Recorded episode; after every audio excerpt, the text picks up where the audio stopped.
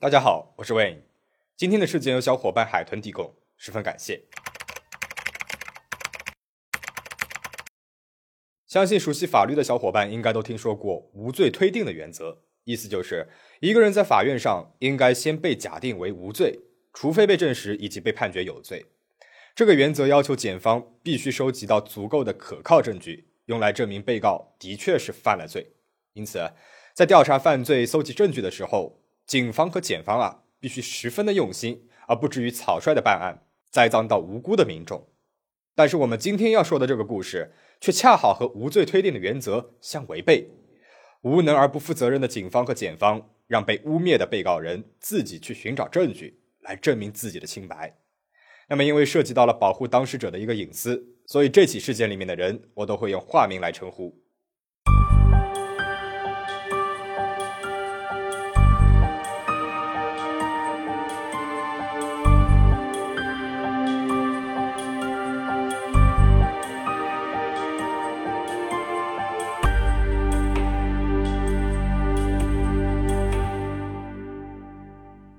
二零一六年十一月，韩国首尔和往常一样，慧静下班之后回到了娘家。宝宝刚出生八个月，正是需要陪伴的时候，而母亲在厨房里忙前忙后，张罗着晚饭。时间刚刚到六点，突然的一通电话打破了家中的安宁。母亲接起了电话，不知道电话那端的人说了些什么，母亲脸色突变，几乎晕了过去。究竟发生了什么事情？是家里面的人发生了什么大事故了吗？慧静一边安置好母亲，一边赶忙给来电号码回拨了过去。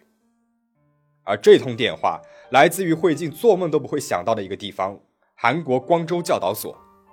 电话那边的人告诉慧静，她的父亲金某被以性侵害嫌疑逮捕了。这是怎么一回事呢？父亲因为工作的关系，平时常居在全罗南道古城郡，但是他也经常和家里面人联系。老实正直、爱家顾家的父亲，怎么就会被逮捕了呢？而且罪名还是性侵害。慧静马上和母亲赶到了光州教导所，生平第一次踏进了会面等候室。终于到了和父亲面见的时候了，但慧静却没有信心去面对监狱里的父亲，只留下母亲一个人走进了教导所的会面室。母亲出来之后，直接在慧静面前崩溃了。母亲哭着说道。你爸爸赚了钱全部拿回家。平时我也常和你们说，要嫁就嫁给你爸爸这样的好男人。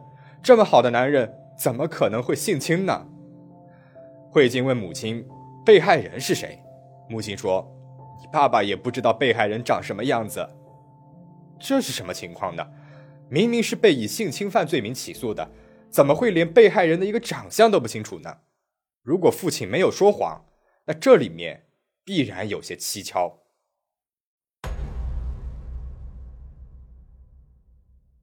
父亲金某说，事情发生在半年之前。下班在家的金某突然听到了门口一阵胡乱敲门的声音，一开门，一位满身酒气的中年女人上来就破口大骂：“是你强奸了我们的侄女吗？你这个老混蛋！”看中年女人醉得不轻，嘴里不停咒骂，诬陷她强奸了自家侄女。金某虽然是一头雾水，但是自己家里面毕竟也有个女儿，他就生出了几分恻隐之心。担心这人的侄女啊，是不是真的被坏人侵犯了？他没有坐视不管，而是选择赶紧打电话报了警。警察立马赶来了现场。金某把中年女人说的话讲给了警察听，说道：“他一直诬陷我强奸了他家侄女，但是我连他家侄女见都没有见过。”警察听了这话之后，却认为中年女人的话有一定的参考价值，准备将金某作为嫌疑人参考立案。 장이자고요. 또 고모가 돌보고 있고 고모가 보호자지 않습니까? 고모가 이렇게 강력히 주장하는데 제 입장에서는 달리 생각을 것이 없을 것 같아요. 어느 누구나 경찰관이라면요. 立案后的第五天，为了调查性侵犯案件，被害人也就是中年女人的侄女小珍被请到了警察局进行了陈述调查。当时小珍才满十七岁，未成年。 智力发展水平被判定为了二级残疾，二级智力残疾属于重度残疾了，适应能力很差，生活很难达到自理，运动、语言的发育也比同龄人落后不少，极其不善与人交往交流。小珍父母早逝，平时呢是住在姑姑家里面的，姑姑啊就是她的监护人了。因此，小珍的陈述调查由专门负责为妇女、儿童、残疾人提供法律援助的向日葵中心工作人员以及女警一起主导进行。姑姑则作为辅助陈述人，通过电话连线的方式一起参与了调查。小珍说，那一天她独自在家，突然有人闯了进来，对她做了一些不好的事情，难以启齿的具体细节，她就用笔在纸上写了下来。叔叔把腿拉开了。叔叔把腿拉开了，这是什么意思呀？叔叔是把自己的腿拉开了吗？叔叔把我的腿拉开了。根据被害人小珍的陈述，从2015年的夏天开始，住在楼下的那个男人趁姑姑不在的时候，在姑姑家里面对她实施了共五次性侵犯。事后，他都会给自己三五万的韩元现金，换算成人民币的话，也就是两三百元。小珍说。楼下叔叔有一次甚至用车把自己载到了离家不远的酒店进行了性侵，而这个楼下的叔叔就是金某。但是被传唤到警察局的金某却否认了所有的犯罪事实。他说，虽然住在同一栋大楼里，他却从来没有见过被害人小珍。两方的立场互相矛盾，僵持不下，警方就采取了指认调查的调查手法。这个指认调查就是让被害人根据记忆当中犯人的衣着相貌、体态特征，在一些照片候补之中选出犯人。在警察随机组成的二十名男性照片当中，小珍指认出了金某。在询问犯人车辆颜色的时候，小珍也非常流畅地说出了颜色和车种：银色小轿车。而金某当时驾驶的汽车正好是银色的现代君爵。在调查官亲自拍摄的二十辆汽车当中，小珍也准确无误地找出了金某的车子，长相确认无误，车辆指认无误，事发酒店的地址确认无误，警方就认定金某的犯罪嫌疑非常大，马上把案件转移到了韩国光州检察院。但是金某在检方的审讯过程当中，坚决否定了所有的犯罪事实，他还要告被害人诬告。检方的调查报告当中是这样写到的。嫌疑人死不承认，厚颜无耻，甚至还要告被害人诬陷，犯罪性质极其恶劣。最终，金某的被拘捕令下来了，还追加了一条试图诬陷被害人的诬告罪。所有的证据都在指向慧静的父亲金某。一般到了这个时候，被告人会选择私下调解来减轻刑罚，但是金某依然没有改变自己的立场。金某说：“让我承认没有做过的事情。”还不如让我就死在教导所里吧。但是警方和检方没有人相信他，连为他辩护的律师也建议他私下调解。一审当中，金某被判六年有期徒刑。但是出人意料的是，这个判决在二审当中被全盘推翻了。而改变这场庭审的，不是警方，也不是检方，而是金某的二女儿惠静。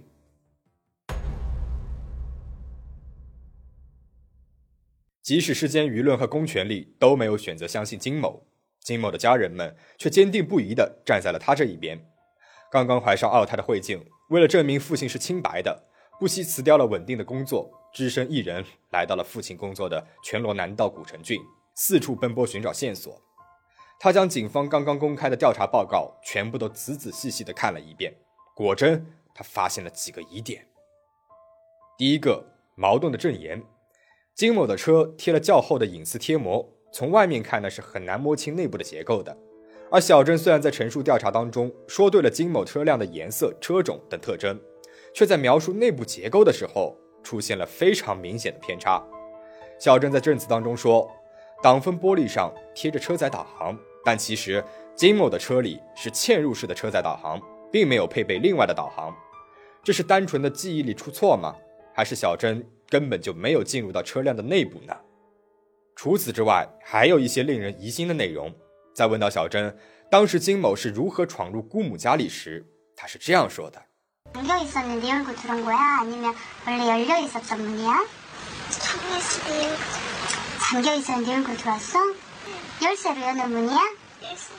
这真的可能吗？”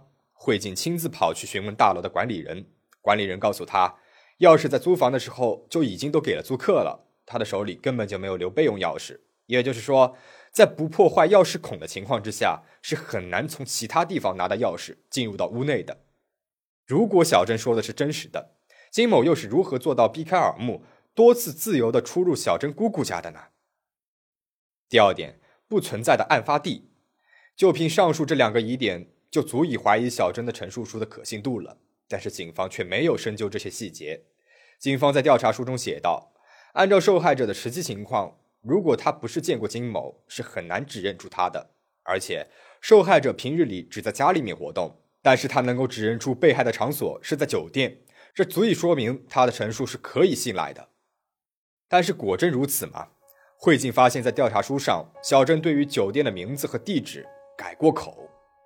第一次陈述的时候，小珍称。”是在酒店 A 发生了性侵，但是在后续调查发现，在案发当时，酒店 A 正在进行着改建的攻势，根本就没有开门。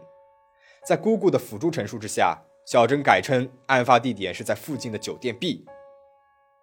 对于小珍这样的智力残疾者来说，当然也是有可能混淆酒店的地址和名称的，但是每次都是在姑姑的辅助和引导之下，小珍才改变了陈述。但是警方呢，却并没有对这样被引导后的陈述的真实性产生过任何的质疑。慧静决定将小郑最终提出的被强迫上车、案发下车的路线地点全都摸排一遍。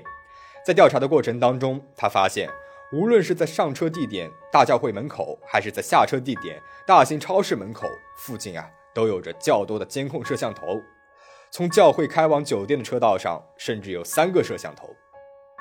再退一步说。案发的酒店处也都配有监控摄像头，但是这些实质性的影像证据，警方一个都没有提交。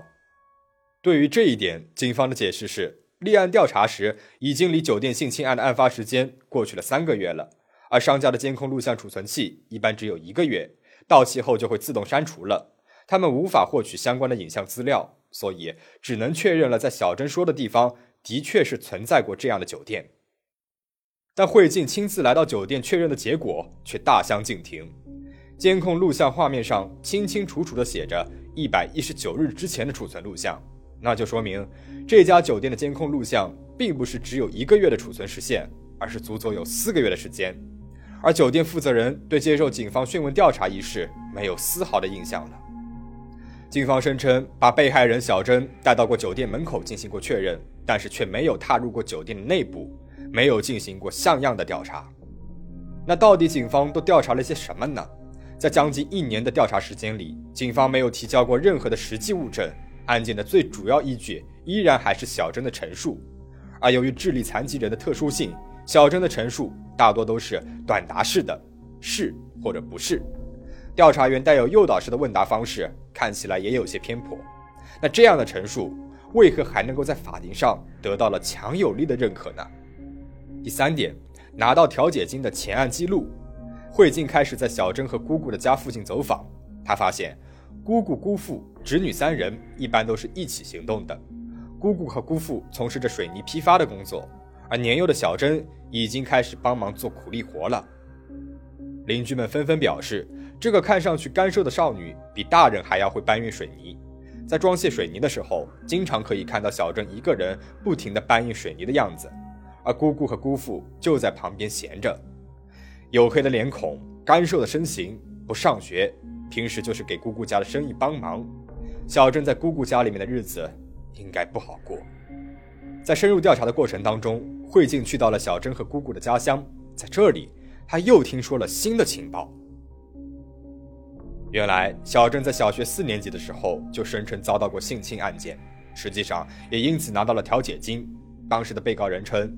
在报警之后，姑姑向他们要求了损害补偿金，他们为了息事宁人，直接庭外调解了。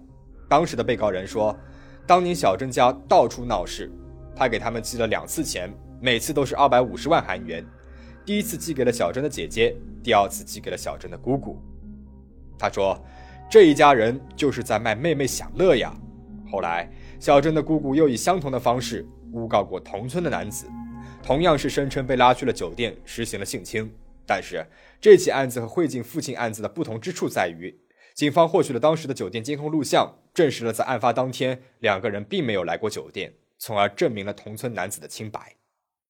比起于照顾小珍，这个姑姑更像是在利用她来达到骗取金钱的目的。在主张小珍受到性侵的同时，他也很有可能也靠这个手段多次拿到了调解金。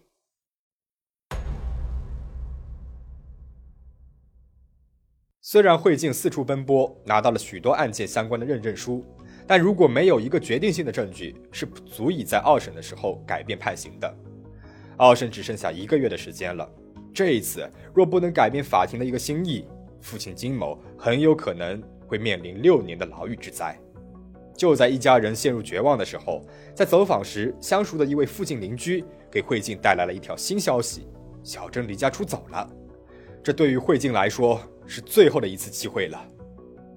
九月份，听说小珍出现在男朋友工作的大巴车站附近，惠静艰难地联系到了小珍，得以和她见上了一面。他们俩一起坐上了小珍喜欢的巴士，惠静还买来了指甲贴。为了能够让小珍不紧张、放轻松的对话，惠静真的付出了很多的努力。不知是不是惠静的真心深深地感染到了小珍，让她说出了真话。小珍说：“这一切都是姑姑指使的。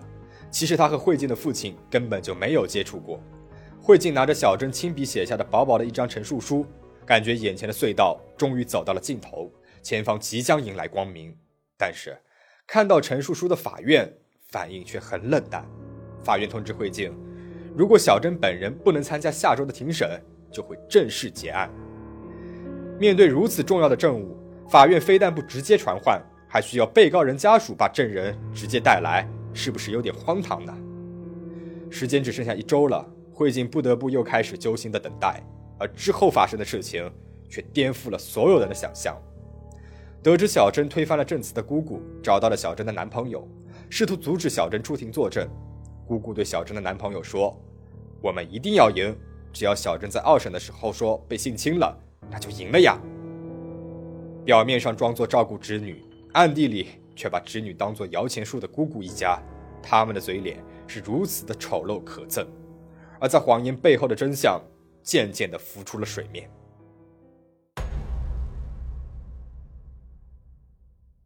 一周后，九月二十一号，关系到父亲命运的庭审开始了。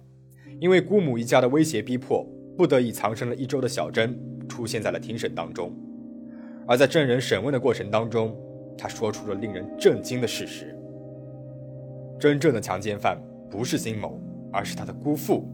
在家中，在酒店对未成年的小珍进行了多次的性侵犯，不仅姑父对小珍做出了禽兽不如的事情，连姑姑也在知晓了这件事情之后，非但没有保护小珍，反而是毫无廉耻的利用年幼的侄女，指使她对楼下的邻居金某进行诬陷，以骗取不菲的调解金。我姐姐过来要我呀，他说他到外头去，我姐姐说把这事情交。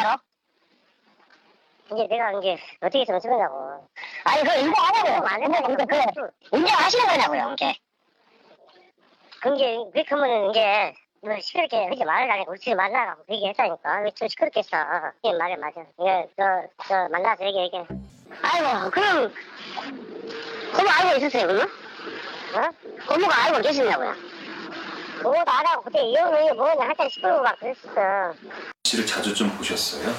음, 차밖에 내려보는데 일찍 아저씨가 담배 피고 있었어 그때 딱 한 번 봤어 음, 근데 그때 옆에 고모가 있었어요? 고모가 뭐라고 했어요? 저한테? 저 아저씨랑 성폭행 당했다라고 말하라고? 네, 시켰어 在金某进入教导所十一个月之后， 差点陷入了僵局的案子，终于是真相大白了。小珍的姑姑和姑父因为虚假陈述被判了有期徒刑一年，缓刑两年。而姑父对小珍的强奸罪会另外立案调查，不在这次的审判当中。无法摆脱姑母的控制，为了不被暴力对待。在姑姑一家的阴影之下，选择了做伪证的智力残疾人小珍。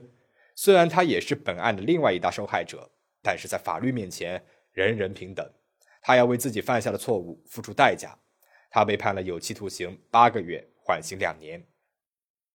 多亏了女儿和家人对金某的无限信任，不停奔波查询真相的毅力，金某才没有被冤枉入狱。连没有法律相关工作经验的女儿慧静都能够凭借着自己的微薄力量和不懈的努力。查出真相，而试图敷衍结案的警方和检方却躲在了法律的背后，没能保护好无辜的市民。